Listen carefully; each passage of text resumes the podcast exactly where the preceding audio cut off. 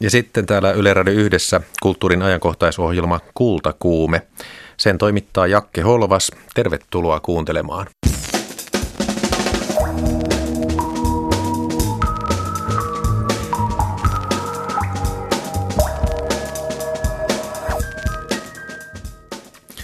Kel onni on, se onnen kätkeköön. Katajainen kansa, syntymässä säikähtänyt, yksin oot sinä ihminen. Mistä lentävät lauseet ovat tulleet ja ovatko ne pääsääntöisesti synkkiä? Kati Outinen tekee mustaa komediaa perheestä, joka muuttaa maalta kaupunkilähiöön. Ja Kultakuumeen kolumnisti Juha Hurme on sitä mieltä, että tieteessä parasta on epävarmuuden myöntäminen. Että ymmärretään syvällisesti, että tieto on väliaikaista ja täsmentyvää. Näillä aiheilla tämä Kultakuume. Kultakuume. Ja myös lähetyksen aluksi pohditaan hetki suomalaisten suhtautumista tieteeseen. Maanantaina Yhdysvalloissa työskentelevä suomalaisprofessori Bengt Holmström sai Nobelin taloustieteen palkinnon. Professori Holmströmistä on keskusteltu nyt pari päivää tiedotusvälineissä ja sosiaalisessa mediassa. Keskustelu on saanut Suomessa myös outoja piirteitä. Yritetään näin Kultakuumeen aluksi vähän ymmärtää niitä. Ne, jotka kannattavat koulutusta, ovat poimineet Holmströmin aiemmasta haastattelusta sanat, joissa professori arvostelee nykyhallituksen koulutusleikkauksia. Toisaalta taas Finanssialan keskusliiton toimitusjohtaja Pia-Noora Kauppi sanoi, että työmarkkinat ovat jäykät, ja juuri siihen debattiin Holmström oli hyvä lisä. Tässä vain pari esimerkkiä. Puhelimessa on nyt elokuvatutkimuksen professori ja mediatutkija Anu Koivunen. Tervehdys. Tervehdys. Mistä se kertoo, että eri intressiryhmät ovat kiireen vilkkaa siteeraamassa itselleen sopivia Holmströmin sanoja? No, minun mielestä se kertoo siitä, että Suomessa on tällä hetkellä käynnissä niin kuin syviin poliittisiin erimielisyyksiin liittyviä keskusteluja ja kaikki käy ikään kuin sytykkeeksi ja argumentaatioksi siihen keskusteluun. Että tässä keskustelussa ei niin kuin varsinaisesti ole kyse Bengt Holmströmistä tai hänen näkemyksistään, vaan niistä teemoista, joista muutenkin keskustellaan ja joista isot poliittiset kamppailut käydään. Mikä se valtakamppailu on, jota tällä hetkellä käydään? No yle, ehkä kaikkein iso, niin kuin isommalla tasolla käydään kamppailua siitä, että millä tavalla Suomen, Suomen ä, taloustilanne, työttömyystilanne, miten sitä voitaisiin tai miten sitä tulisi parantaa, miten Suomi saataisiin nousuun. Se on ehkä se kaikkein isoin keskustelu ja sitten se toinen, to, to, muut keskustelut koskee sitten niin kuin yksittäisiä toimenpiteitä tai hallituksen suunnittelemia leikkauksia tai panostuksia, että onko ne järkeviä tai hyviä tai kannatettavia. Näistä, näistä, nä, näistä kamppaillaan. Eilen Iltalehden toimittaja Olli Ainola kirjoitti jutun niistä ihmisistä, jotka eivät noteeranneet Holmströmin Nobelia sosiaalisessa mediassa. Toimittaja Ainola tosiaan luetteli ison litanian poliitikkoja ja pari taloustieteilijää, jotka olivat hiljaa Nobelista. Ja jutun otsikko oli, että kaikki eivät onnitelleet. Työskentelet professorina Tukholman yliopistossa. Jos tämä Nobel olisi mennyt Ruotsiin, niin olisiko tällaista keskustelukulttuuria ollut sielläkin?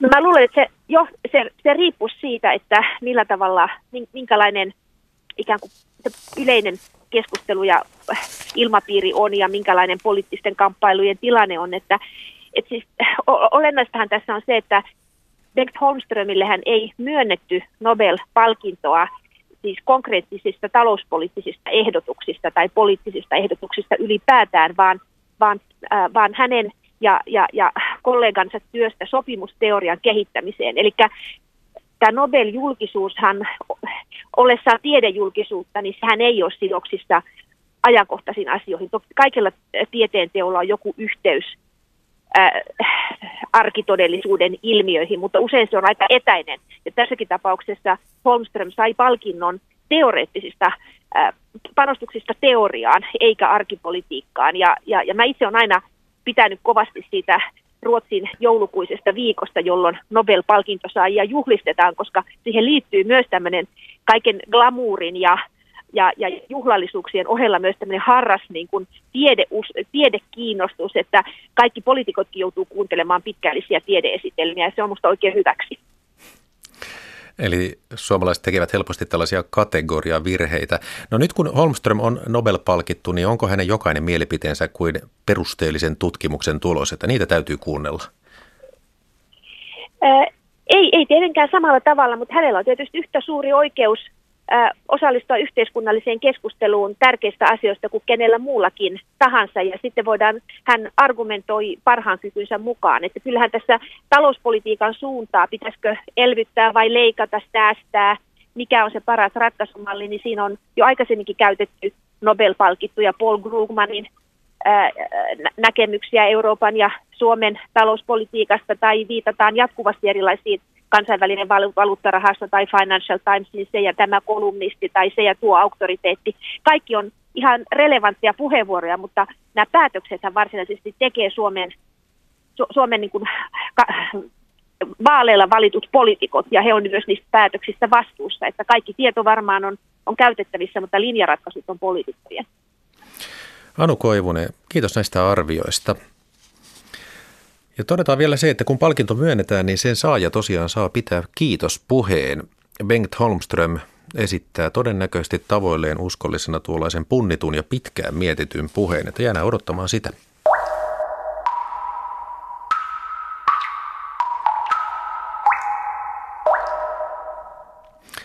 Tervetuloa Kultakuumeeseen tietokirjailija ja äidinkielen opettajaliiton toiminnanjohtaja Anne Helttunen. Kiitos. Tervetuloa myös toinen tietokirjailija, äidinkieli- ja kirjallisuuden lehtori Tuula Uusi-Hallila. Kiitos. Jotkut sanovat tuon Holmströmin Nobelin jälkeen ironisessa mielessä, että torilla tavataan. Tiedättekö te, mihin se viittaa? No voisin kuvitella, että ei ainakaan viittaa suomalaiseen kaunokirjallisuuteen, koska siihen me olemme nyt aika lailla perehtyneet. Ei, ei löytynyt meidän lukemistamme kirjoista tätä. Tämä ehkä liittyy tämmöiseen uudempaan tapahtumaan, populaarikulttuuriin, johonkin muuhun. Tismalleen. Se ei ollut poiminta Kalevalasta, vaan jääkiekon ensimmäinen maailmanmestaruus vuonna tuhatyhdeksänsataayhdeksänkymmentäviisi, kun kansalaiset menivät Helsingin kauppatorille juhlimaan. Ja tästä on sitten tällainen ironinen väännös nyt Holmströmin kunniaksi. Te olette siis kirjoittaneet kirjan Sitaattien salat. Kirja esittelee suomalaisen kulttuurin sanontoja. Ja tosiaan tuollaiset kansanparissa syntyneet sanonnat ovat ehkä eri asia kuin sitaatit. Kirjassa on muun muassa tällaisia sanontoja kuin ikkunat auki Eurooppaan, kansakunnan kaapin päällä, siihen aikaan kun isä lampun nosti. Ja sitten siinä käydään läpi paikkoja erilaisista asiayhteyksistä, kuten Putkinotko, Ryysyranta, Impivaara. Niin tartutaan nyt tuohon viimeiseen. Ymmärtäisin näin, että ne, jotka vaativat esimerkiksi E U-myönteisyyttä, käyttävät impivaaralaisuutta tämmöisenä esimerkkinä huonosta, takapajuisesta, sulkeutuneesta asenteesta. Mutta mistä Impivaara tulee, Tuula Uusi-Hallila? No niin, aivan, aivan oikea tulkinta, näin sitä käytetään. No sehän tulee Seitsemästä veljeksestä. Jukolan pojat kokivat jo siinä al- alkuvaiheessa kovia, kun saivat rukkaset Männistön Venlalta ja sitten tapeltiin Toukolan poikien kanssa ja koulu alkoi ahistaa ja, ja sitten vielä saunakin paloi.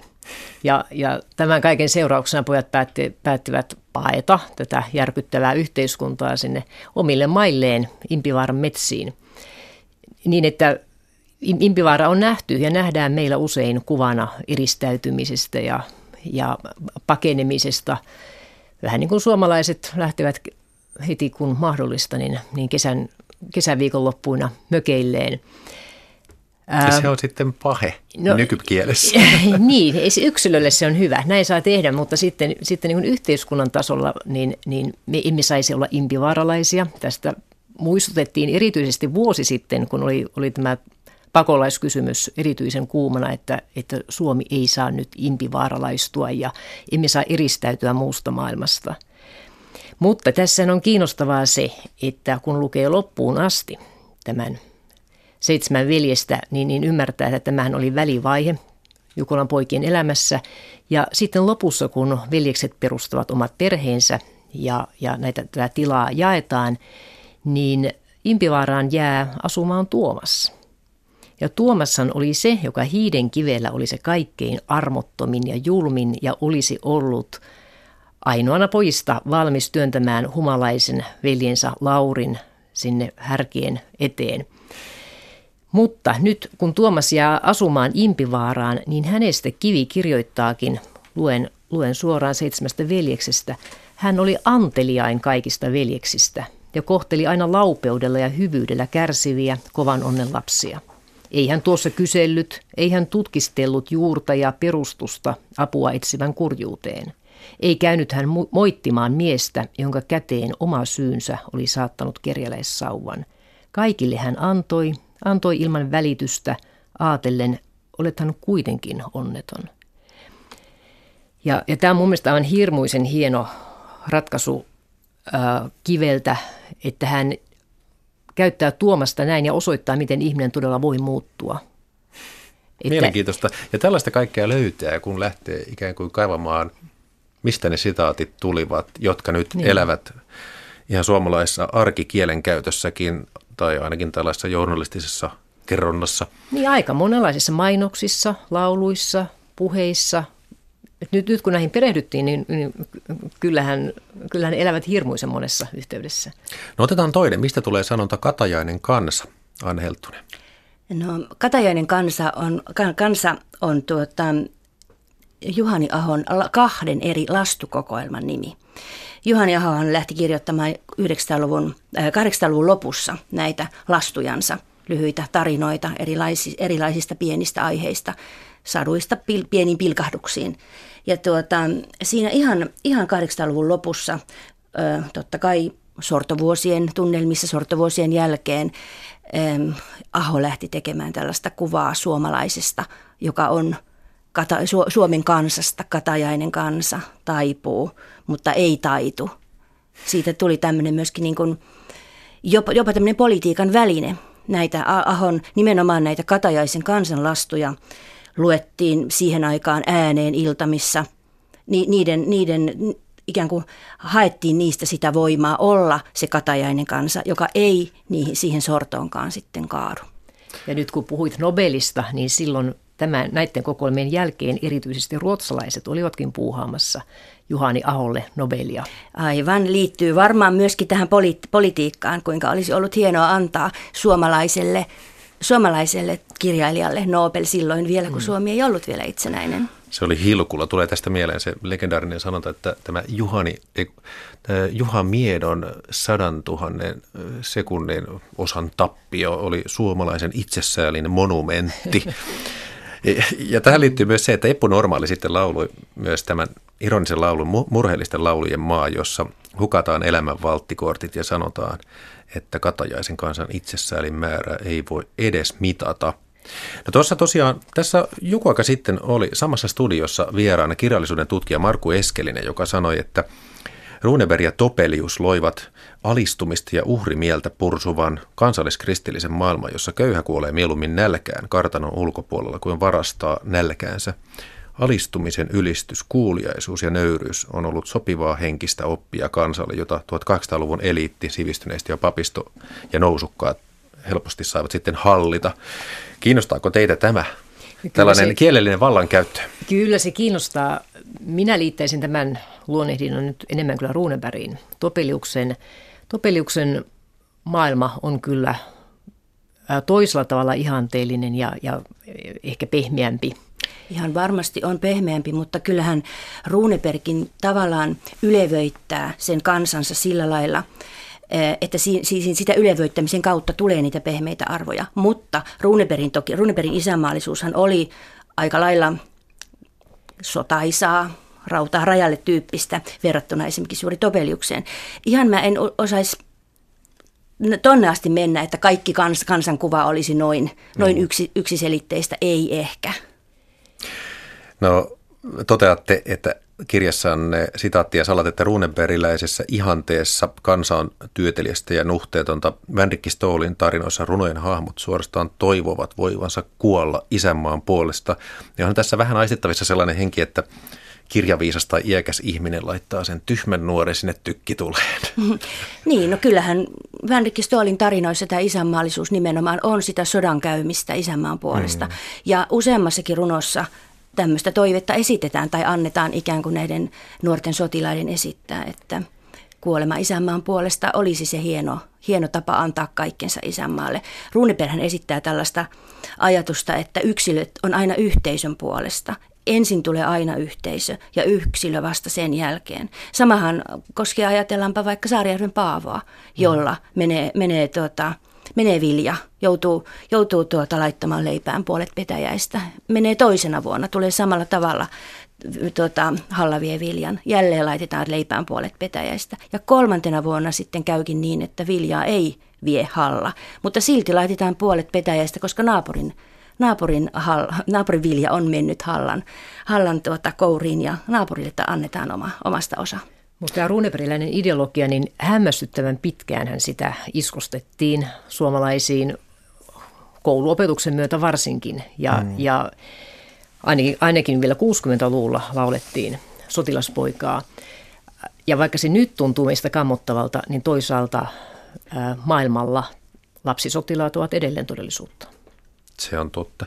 Teillä tosiaan tässä kirjassanne on näitä sanontoja syntymässä: säikähtänyt kelonni on se onnen kätkeköön, kalliit on laulujen lunnaat, nämä Eino Leinoa kaikki. Ja sitten Tuonella joutsin Kalevalasta, yksin oot sinä ihminen, V A. Koskenniemen runon aloitus. Mutta ainakin itseäni kylmäsi suorastaan tämä kaukana Kavalan maailmansanonta, joka ehkä nykyään liitetään auvoisiin paikkoihin, mutta jos oikein ymmärsin, niin tausta on aika kamala tämä Seunalan Anna Aleksis Kiven Seitsemässä veljeksessä.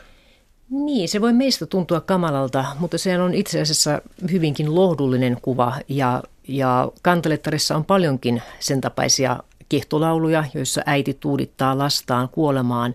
Ja se täytyy ymmärtää sitä taustaa vasten, että ensikin lapsikuolleisuus oli hyvin korkea ja siihen oli syytä varautua, että lapsi voi, voi kuolla pienenä, mutta sitten myös, että Ää, erityisesti naisen elämä oli todella raskasta ja, ja äitistä lasta tuudittaessaan saattoi ajatella, että hän ei haluaisi ää, lapsensa elävän tässä, tässä kovassa maailmassa.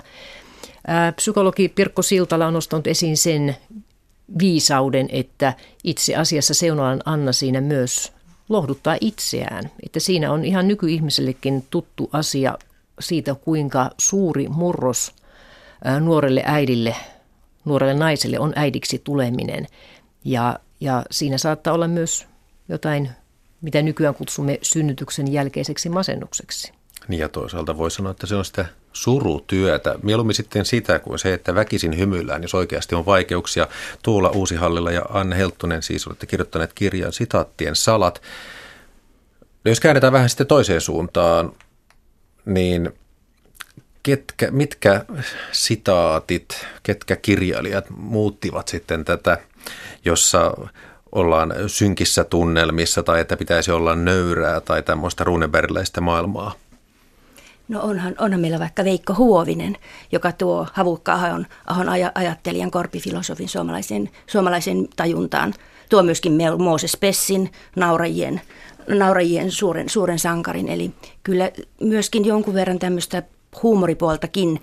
Sitä on itse löytyy. asiassa aika paljonkin, myös tuntemattoman sotilaan henkilöistä. Hietanen ja Rokka ovat niitä, jotka pitävät mielialaa yllä siinä rankassa tilanteessa. Ja heidän kielen käyttöönsä tietenkin se murte, murteellisuus tuo myöskin sitä keveyttä pikkusen tähän asiaan. Joo, ja, ja pakinoitsija Ollin mustapartainen mies naurattaa edelleen meitä. Kaikkein uusin artikkeli tai teos, josta on artikkeli kirjoitettu, on Tuomas Kyrön Mielensä pahoittaja. Aivan, ja se on saanut siivet kyllä alleen ihan, ihan kaikissa, kaikissa mahdollisissa lähteissä, mitä ikinä löydetään. Mielensä pahoittajasta puhuu presidentistä pikkulapsiin. Tosiaan Väinö Linna kirjoitti esseessään, että Putkinokon Juutas Käkriäinen tai Hurskaan kurjuuden Juha Toivola eivät ole täysin sitä, mitä suomalaiset ovat, eli avuttomia ja siksi ihailtavia. Että tällaiset hahmot herättävät sääli, mutta ei kunnioitusta, ja sitten on kuitenkin tällaisia sanontoja, jotka edustavat dynaamista ja vähemmän nöyrää kuvaa suomalaista. Yksi on tosiaan aika velikultia. Ja teidän kirjasta kävi ilmi, että se on jo Välskärin kertomuksissa Topeliuksella. Niin, no itse asiassa se on Välskärin kertomuksien suomennoksesta tulee. Eli se on siis Juhani Ahon tekemästä suomennoksesta Välskärin kertomuksista.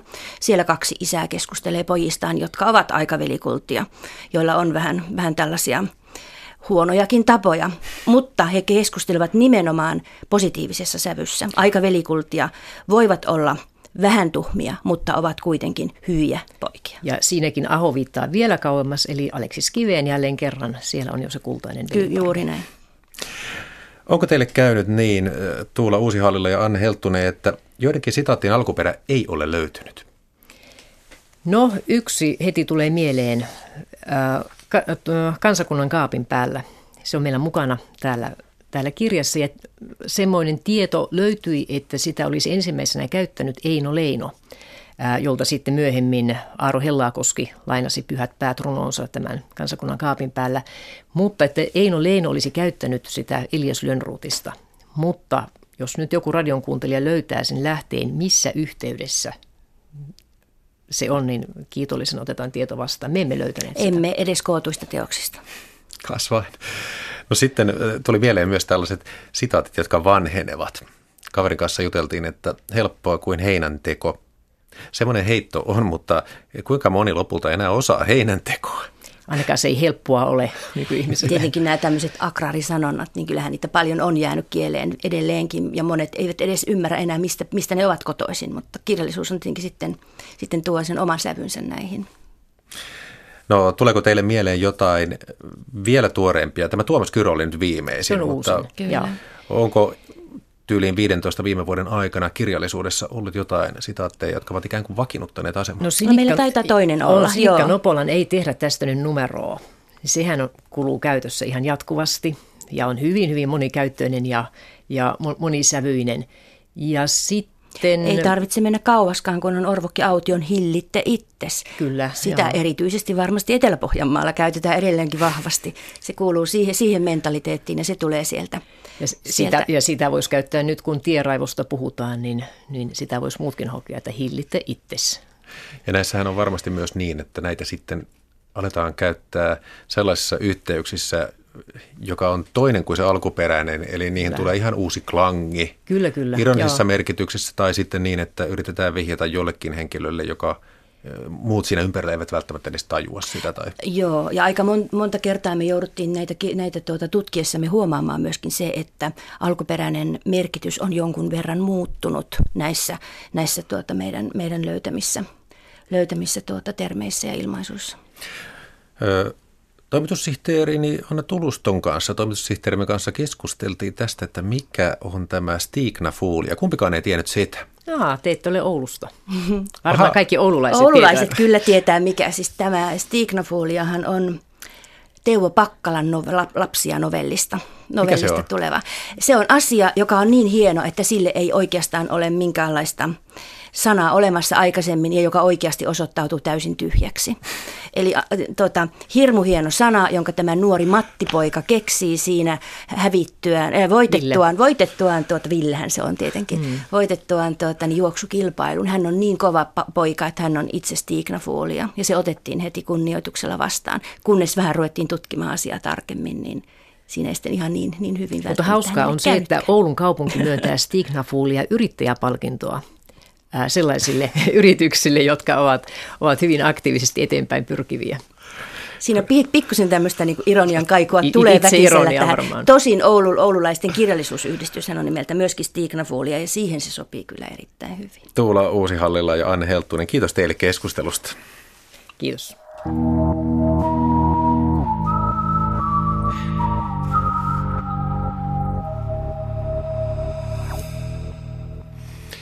Näyttelijätyö professori Kati Outinen ohjaa näytelmää Forssassa. Sirkku Peltolan kirjoittama Variksen veli on musta komedia perheestä, joka muuttaa maalta kaupunkilähiöön. He ovat ihmisiä, jotka etsivät parempaa. Outinen ohjaa harrastajanäyttelijöitä pikkukaupungissa, jossa on tänä syksynä leimahdellut, kun Forssan uudet ja vanhat asukkaat ovat ottaneet yhteen.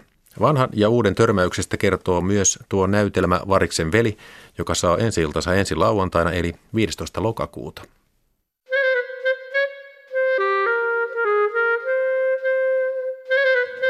Se saattaa olla henkisesti tuttu näytelmä siis suomalaisille, että vanha on katoamassa ja he ovat uuden edessä ja sitten pitäisi päättää, että mitä hittoa tässä elämällään tekisi. tavallaan jäävät semmoiseen välitilaan tai semmoiseen, että kun ei uskalla tehdä päätöksiä suuntaan eikä toiseen, niin kuin odottaa jotain tapahtuvaksi. Mutta siis kaikki, mikä tapahtuu, on todella outoa tai pelottavaa tai siis siinä mielessä kyllä siis näytelmässä koomista. Mehän nauramme heidän reaktioilleen, miten he reagoivat yllättävällä tavalla asioihin, mutta mä luulen, että koko maailmassa on vähän, me ollaan kaikki vähän välitilassa ja odotetaan, että mitä ihmettä tässä nyt tapahtuu. Viekö digi, digitalisaatio meidän työpaikat ja ollaanko me joutosakkia ja onko viis, yli viisikymppiset marginaali-ihmisiä ja miten nämä maahanmuuttajat integroituu ja integroituu ollenkaan ja syntyykö Suomeen niin kuin lapsia vaikka eikä synny. Ja, niin. Et se on hyvin niin kuin tuttu maailman ja elämäntilanne.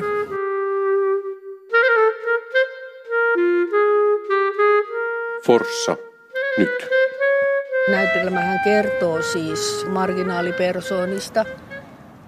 En mä tiedä, onko se niin marginaali, että ne on tullut tota kadulla vastaan vähän, niin kuin näin. Sanotaan näin Forssassa niin. Ja Helsingissä niin. Ja Raaseporissa. Että niin. tuota... Ihmisistä, jotka ovat muuttaneet sieltä tutulta paikalta kotikonnultansa Joo. lähiöön ja ovat eksyksissä. Mulla niin myös välä, vilahti mielessä, että pitäisikö heidän olla maahanmuuttajia. No. Mutta siis Forssan teatterissa ei ollut. Ja sitten siinä viitataan niin semmoiseen vanhaan maailman, se perhe elää. Ne on jumittanut kahdeksankymmentäluvulle jotenkin jollain lailla, niin ei se olisi toiminut. Okei. No mitä ajattelet tästä teemasta tässä kaupungissa, jossa ikään kuin viitekehyksenä on nyt eri purakantaväestön, jonkun kantaväestön osan ja turvapaikanhakijoiden välillä?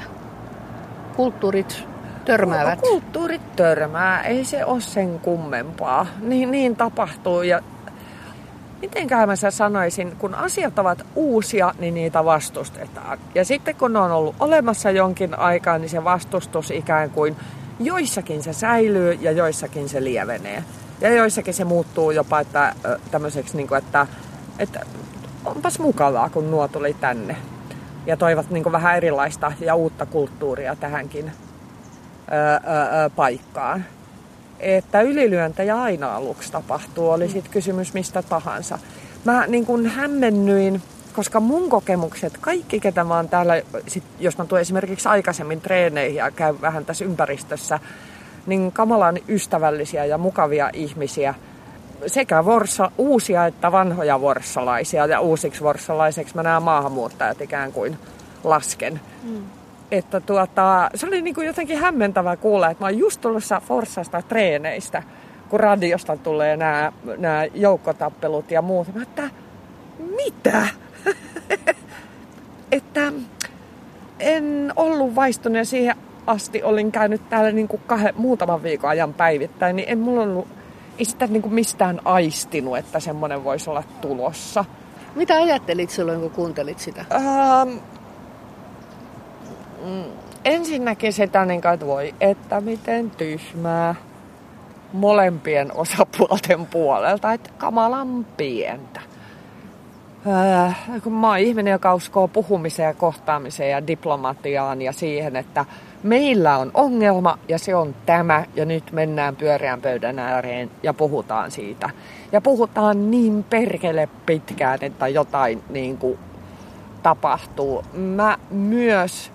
Koetaan ymmärtää aina, vaikka niin kuin mä olisin täysin päinvastaista mieltä kuin joku ihminen, jonka kanssa mä keskustelen. Niin mä yritän myös ymmärtää, että minkä takia tuo ihminen on tätä mieltä. Että mä en pysty tuomitsemaan niin kuin ketään. Tuommoinen konfliktihan aina osoittaa sen, niin kuin, että tuossa on purkautumispainetta. Jolloin asioihin voidaan tarttua. Että en mä siitäkään tykkää, että asiat niin kuin lakastaan ja silotellaan kauniiksi. Ei se, sitten ei tapahdu kehitystä. Et ei pidä myöskään olla konfliktipelkoinen.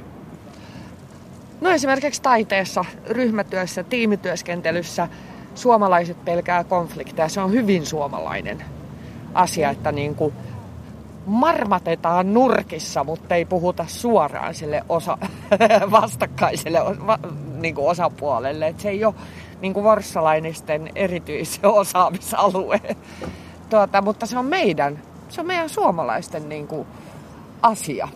Ja sitten kun tullaan toisella temperamentilla, että reagoidaan välittömästi epäkohtiin tai, tai nopeammin, mm. niin, niin, tuota, äh, niin sitten tämmöisiä tapahtuu.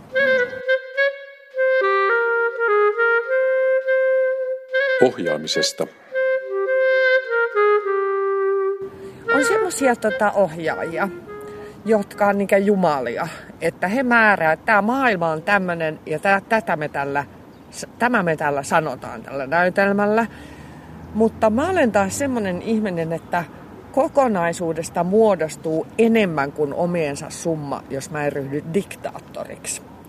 Silti mä oon pitänyt huolen, että meillä on niinku yhteinen bändi ja sen eteen mä työskentelen koko ajan, että tästä ryhmästä muodostuu bändi, jolla on tää mm, tärkeä sanottava ja myös niin kuin äh, meille kaikille, jotka on siinä työryhmässä mukana, niin tärkeä taiteenlaji ja, ja tärkeä niin kuin, juttu. Mä oon toiminut siis professorina ja opettajana kymmenen vuotta, niin opettajan tärkein tehtävä on tehdä itsensä tarpeettomaksi. Eli välittää se tietotaito niin hyvin, että tuota, äh, äh, se opiskelija ikään kuin saa siivet niin kuin alleen ja pääsee kehittämään eteenpäin ja soveltamaan. Se on mun mielestä samaan ohjaajan tehtävä. Kaurismäen Akin kanssa käytiin kerran semmoinen keskustelu, että mä kysyin häneltä, että miksi tämä rooli ö, toimii tässä tilanteessa näin. Sitten hän vastasi mulle, että mistä mä sen tiedän. Ja sitten mä sanoin, että kun sähän oot kirjoittanut tämän jutun, niin, niin tuota, luulis sun tietävän. Niin Aki vastasi mulle, että niin mä oon kirjoittanut sen, mutta sä olet se. Ja tästä on kysymys ikään kuin, että mä annan niin hyvän pohjan näyttelijöille, että he pystyvät ottamaan sen haltuun, sen roolin, koska hehän siellä ovat. En mä tule esitysten aikana täällä ole joka ilta, että käyn kyllä valvomassa esityksiä ja myös niin kuin tapaamassa ihmisiä, mutta, tuota, mutta he sen tekevät.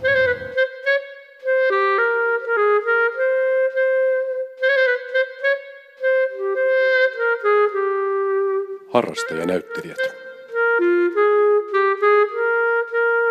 Niin, tämmöinen harrastajapohjainen teatteri voi edetä, yltää parhaimmillaan. No voi parhaimmillaan, vaikka mihin ajatellaan Mahnovitsinaa, joka aloitti ihan kokonaan uuden teatteri, tavan tehdä teatteria, mm. jota edelleen käytetään mm. esimerkiksi, joka oli siis ylioppilasteatteri ja harrastajia kaikki. Mm. Että ei se ole niin kuin se, miltä pohjalta ihmiset tekee, niin se ei ole este. Ah, yksi, missä voi kehittyä, on ihan puhetekniikka. Ikään kuin se, että ei tarvitse puhua luj- kovalla äänellä, niin kuin kovalla volyymilla tehdäkseen asiansa kuulluksi, mm. vaan se on suuntaamiskysymys. Mutta sitäkin tässä oppii mm. koko ajan, joo. Heissä on ihan valtava potentiaali ja valtava luovuus sekä tämän näytelmän ikään kuin maailman suhteen että heidän tekemistensä suhteen. Mä voin antaa heille niin kuin tilaa luoda niin paljon kuin ikinä vaan ö, pystyvät. Et esimerkiksi mulla on isossa naisroolissa äitinä Suoma Tupasena tässä Anne, herranjumala, sukunimi Kemppainen, mm. joka yksi, kaksi sävelsi yhden biisin tähän ja Ja tuota, siellä ihmisillä tulee semmoisia niinku yhtäkkisiä oivalluksia, että he tulee multa kysymään, että hei, mä ajattelin tän näin. Ja se on niin kuin, aina me sitä kokeillaan. Tää Sirkkupeltolan maailma tai tää Variksen veljen maailma on semmoinen, että se antaa mahdollisuuksia. Ja sit kun on ihmisiä, jotka niinku mielellään antaa, panee itsensä likoon ja antaa itsestään, niin mm. mielelläni annan siihen mahdollisuuden. Tulevaisuudesta. Elämme sellaista aikaa, jolloin aika monella paikkakunnalla keskustellaan siitä, että tarvitaanko ylipäätään laitosteattereita. Joo, ja tarvitaanko teatteri, mutta teatterihan on julistettu kuolleeksi jo pari tuhatta vuotta. Että mä epäilen, että teatterista tulee yhä tärkeämpi, kun se on kaiken tämän somettamisen, jossa jaetaan kyllä ajatuksia ja mielipiteitä ja tunnelmia, mutta ei olla samassa tilassa, ei kohdata sitä fyysistä toista. Lihaa ja verta. Niin, lihaa ja vertailevaa toista, niin, ö, niin teatterissa se kohdataan, koska teatteritaltiointi on eri taidemuoto, se ei ole sama taidemuoto. Mulla on semmoinen kutka, että se teatteri tulee entistä tärkeämmäksi, kuten on tullut esimerkiksi baareihin viedään stand-upia ja bändejä, niin kun, koska se, se palvelee sitä samaa, että ihmiset menee fyysisesti samaan tilaan ja heillä on sosiaalista elämää.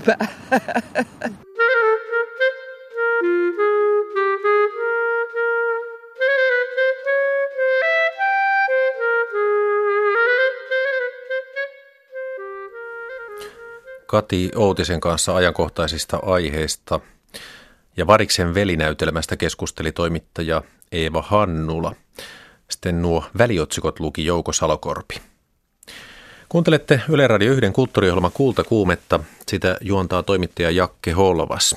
Lähetyksessä on puhuttu suomalaista keskustelukulttuurista, kuinka ulkomailla asuva nobelistipalkittu valjastetaan valtataistelun pelinappulaksi.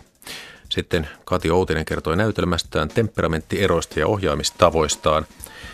Kohta tässä lähetyksessä tanssija ja koreografi Tero Saarinen sekä Juha Hurme, joka kolumnoi tieteestä. Hurme muun muassa sanoo näin: pyyteettömyys edellyttää, että tutkijan intressit, kuten raha, maine ja politiikka, eivät saa vaikuttaa tuloksiin. Tällä viikolla Kansallisoopperan Alvin salissa tanssii Tero Saarinen komppani. Tanssiryhmä juhlii kaksikymmentävuotista taivaltaan. Almin salissa esitetään tänään kaksi Saarisen teosta.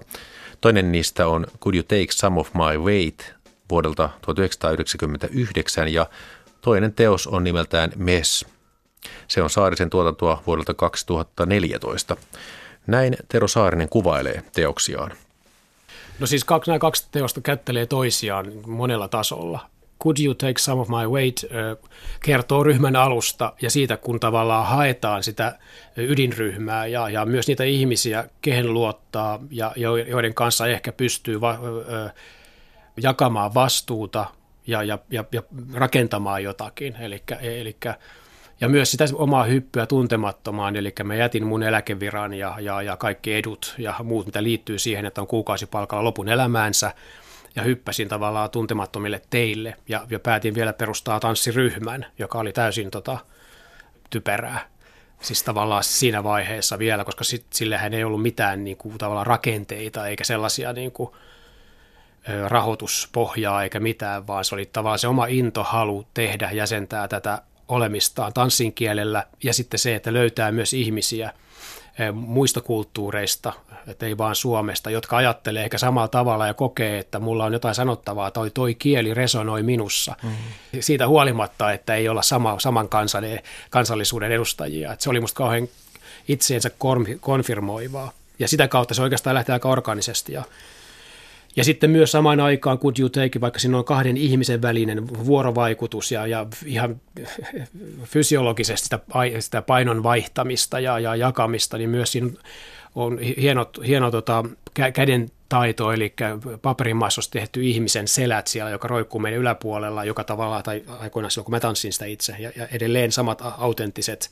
hahmot. Eli tämä tämmöinen mun mielestä niin syvä luotaus myös menneeseen, ja se ikuinen tavallaan kasvavan ihmisen ikään kuin pohdinnan piste ja paikka, että mitä minulta odotetaan, ja mitä on ne tavallaan se ancestraalitieto, ja esi-isien niin kuin tavallaan toiveet ja halut, niin kuin suhteessa minuun. Mm. Että koko ajan se tavallaan semmoinen, että vaikka on kaksi ihmistä tässä, niin se on, siellä on aina koko ajan semmoisen menneen painolasti. No tämä oli ikään kuin avaus ja se, että heittäydyit uuteen. Entä sitten tämä kaksituhattaneljätoista kantaisitetty Mess? Miksi se?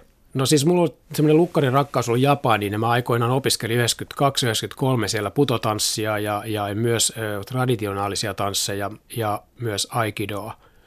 Eli siis se syvä luotaus semmoiseen tois, toiseen tietoon ja, ja vanhempaan tanssikulttuuriin ja, ja, ja sellaiseen niin kuin halu jalostaa sitä tanssivaa miestä itsessäni ja, ja ruokkia uudella tavalla. Ja sen jälkeen mulla on aina jäänyt sellainen halu, toive, että mä halusin tehdä töitä Japanissa ja japanilaisten tanssijoiden kanssa. Ja mä koin, että se jotenkin resonoi silloin, että resonoiko se edelleen niin kuin meidän mielenlaadut ja sitten se tavallaan tapa jäsentää, hahmottaa tanssia.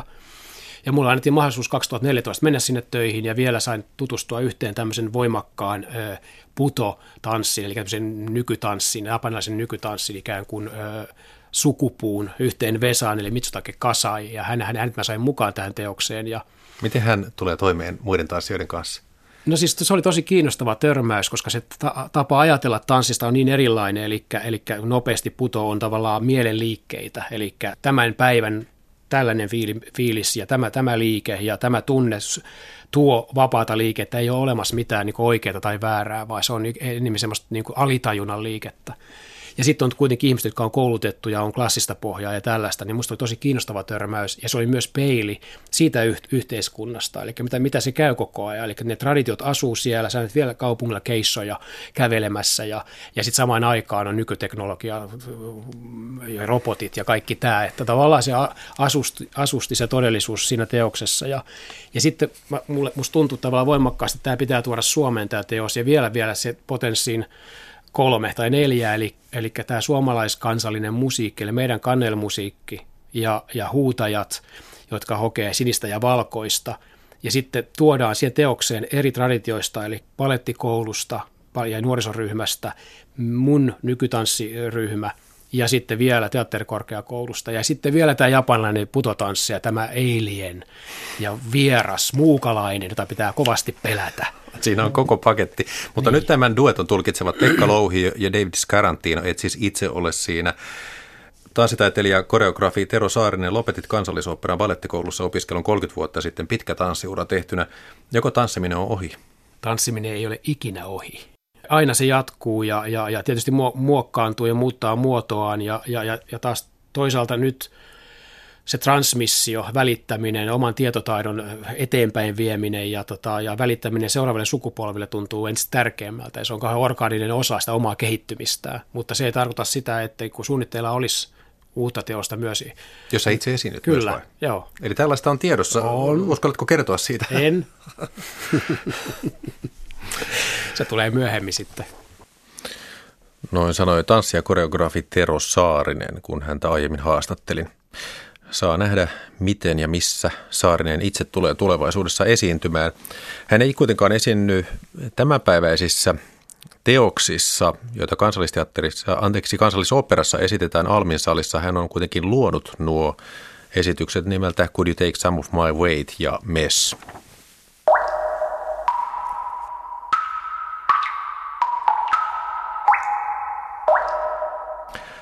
Sitten keskiviikon kolumni, kolumnisti Juha Hurme suosittelee tietynlaisille ihmisille vapaa-ajan asuksi pakkopaitaa ja taustamusiikiksi Esa Pakarisen Hölmölän häitä, mutta millaisille ihmisille se selviää seuraavassa. Tiede on ihmiskunnan aivot. Politiikka on lihakset, jotka voivat suorittaa mielekkäitä tekoja, jos saavat aivolta oikean tilannearvion ja toimintaohjeet. Näin sen pitäisi olla. Tiede ei ole pyhää, mikään ei ole ainakaan itsestään selvästi. Jonkun pyhä on aina jonkun paha. Tämä meidän maailmamme on erittäin monimutkainen ja muuttuva kokonaisuus. Tiede on ihmisten toimintaa, joka yrittää tarjota mahdollisimman kattavan kuvauksen muuttuvasta monimutkaisuudesta. Tieteen tuote on epätäydellistä ja muuttuvaa tietoa. Parasta tieteessä onkin tämän epävarmuuden myöntö. Ymmärretään syvällisesti, että kaikki tieto on väliaikaista täsmentyvää. Tiede on jatkuvaa järjestelmällistä virheiden korjailua ja pyrkimystä yhä täsmällisempään tietoon. Tiede on avointa kritiikille altista tietoa, sitkeää etenemistä milloin hitaammin, milloin jonkin oivalluksen tuottaman läpimurron kautta nopeammin. Tiede epäilee kaikkea tietoa, koettelee sitä joka suunnalta eikä hevillä usko mitään.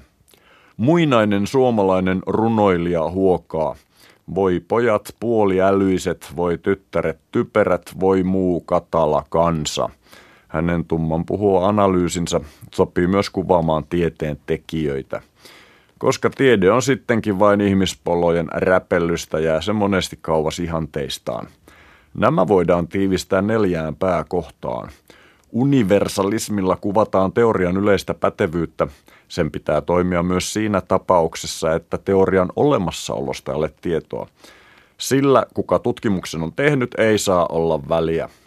Kommunalismi tarkoittaa, että tieteen avulla hankitun tiedon pitää olla julkista ja kaikkien saatavilla. Tieteen pitäisi tässä mielessä olla ei-kapitalistinen vaihdantatalous. Pyyteettömyys edellyttää, että tutkijan intressit, kuten raha, maine ja politiikka, eivät saa vaikuttaa tuloksiin. Järjestelmällisen epäilyn periaate määrää tieteilijän lähtökohtaisesti epäilemään kaikkia, niin omia kuin muidenkin tutkimustuloksia. Siinä ne olivat kaikessa yksinkertaisuudessaan tieteen neljä käskyä. Ne ovat vielä vaikeammat noudattaa kuin Mooseksen kuuluisat beduiniyhteisöltä periytyvät kymmenen käskyä. Ei ole niinkään yksinkertainen asia tuottaa tietoa ja etsiä totuutta. Tiedeyhteisö takkua, kompastelee ja suhmuroi välillä niin kuin kaikki ihmisten organisaatiot. Tiede sattuu nyt kuitenkin olemaan ylivoimaisesti paras ihmiskunnan keksimä konsti hankkia mahdollisimman luotettavaa ja puolueetonta tietoa mistä tahansa asiasta. Koko meidän elämän laatumme perustuu tieteen löytöihin ja vääjäämättömään edistymiseen, puhumattakaan tulevaisuudestamme, joka on perustutkimuksen vielä tekemättömien löytöjen varassa. Tiede ei valmistu ikinä, vaan se on satojen ja jopa tuhansien vuosien aikana viritetty laadukas kansainvälinen estradi uusien aatosten ja oivallusten perustellulle esittämiselle ja kipakoille vastaväitteille. On ollut hämmentävää seurata, miten kaiken karvaiset summamutikkalaiset ja kokemustomppelit ovat alkaneet aukoa netissä typeriä pahanhajuisia suitaan ja hyökätä tieteellistä tutkimusta vastaan. Heille suosittelen taustamusiikiksi Esa Pakarisen Hölmölän häitä ja vapaa-ajan asuksi Pakkopaitaa. Itse puolestani jatkan kahden tieteen filosofisen uutuuskirjan tiivistä opiskelua. Inkeri Koskisen Villi Suomen historia esittelee purevasti kotimaisen näennäistieteen ja huuhaan sankareita, ja Tiina Sarjan Kuka oikein tietää valottaa tiedejärjestelmän toiminnan mekanismeja tarkasti ja kiinnostavasti. Välttämätöntä syysluettavaa kaikille typeryyden vihollisille. Noin sanoi kolumnisti Juha Hurme. Kultakuume on päättymässä. Täytyypä kertoa, että olen saanut palautetta yhdeltä kuulijalta. Hän lähetti minulle kirjan ja siellä lukee viimeisellä sivulla, että Jakke Holvas, hei. Yhtenä iltapäivänä haastattelit kahta filosofian julkaisijaa, pohdiskelitte filosofian kustantamisen siirtymistä pienkustantajille. Siitä sain ajatuksen lähettää tämän opuksen sinulle edellisiäkin pienemmältä kustantajalta, eli Omakustanteen. Tosiaan tämä kirja on tietenkin Leonid Stolovitsin Venäläisen filosofian historia. Ja toden totta, länsimainen filosofia ei ole se ainoa, on myös venäläistä filosofiaa ja intialaista filosofiaa. Kiitos tästä kirjasta. Kirjan lähetti tosiaan Risto Numminen. Anteeksi, Risto Numminen. Kultakuume on siis päättymässä. Huomenna iltapäivällä julkistetaan kirjallisuuden Nobel kaksituhattakuusitoista. Ja iltapäivällä julkistettavaa voittajaa ja itse palkintoa sekä sen merkitystä kommentoivat Kultakuumeessa huomenna Helsingin Sanomien pitkäaikainen kirjallisuustoimittaja Jukka Petäjä ja kirjallisuustuntija Anna-Mari Arrakoski-Engart. Huomenna Kultakuumeen juontaa Sari Möttönen.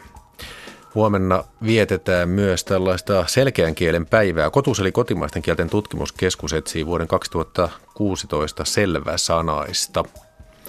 Voittaja palkitaan kahdeksastoista kymmenettä demokratiapäivän tilaisuudessa kuntatalolla, mutta huomenna tapahtuu jo sen verran, että loppukilpailun kolme osallistujaa julkistetaan, koska huomenna on selkeän kielen päivä. Tästä tuli mieleen, että joskus poliitikot puhuvat merkillistä hallintokieltä. Olen odottanut, että pääsisin joskus vastaamaan poliitikon munkkilatinaan vaikkapa näin. Tarkoitatteko siis, että merkityksellistä on painopistealueen kehittämisen, kohdentamisen, innovoimisen, investoiminen? Mutta Kotus on siis antamassa vuoden selväsanainen palkintoa viranomaiselle, jonka tekstit ovat hyviä ja toimivia. Se on hyvä juttu se. Nyt Jakke Holvas kiittelee kuulijoita seurasta.